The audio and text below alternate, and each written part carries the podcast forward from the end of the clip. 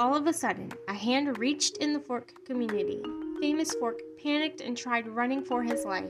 You could hear his shouts as it rang off the sides of the four thick walls. He looked around and found nothing but a giant hole in the ground of his town. He ran as fast as he could manage.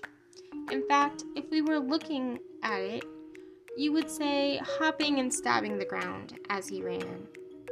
He slid on his back and down he went. The hand feeling around the box couldn't feel that fork anywhere. The hand sighed and went on its way. Serious Spoon heard Fork's cry echo. She went to the one spoon that was left.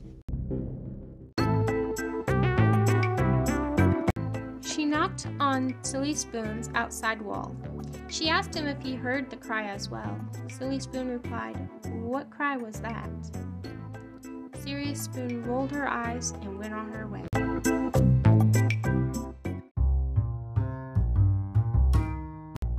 She decided to look for that hole herself.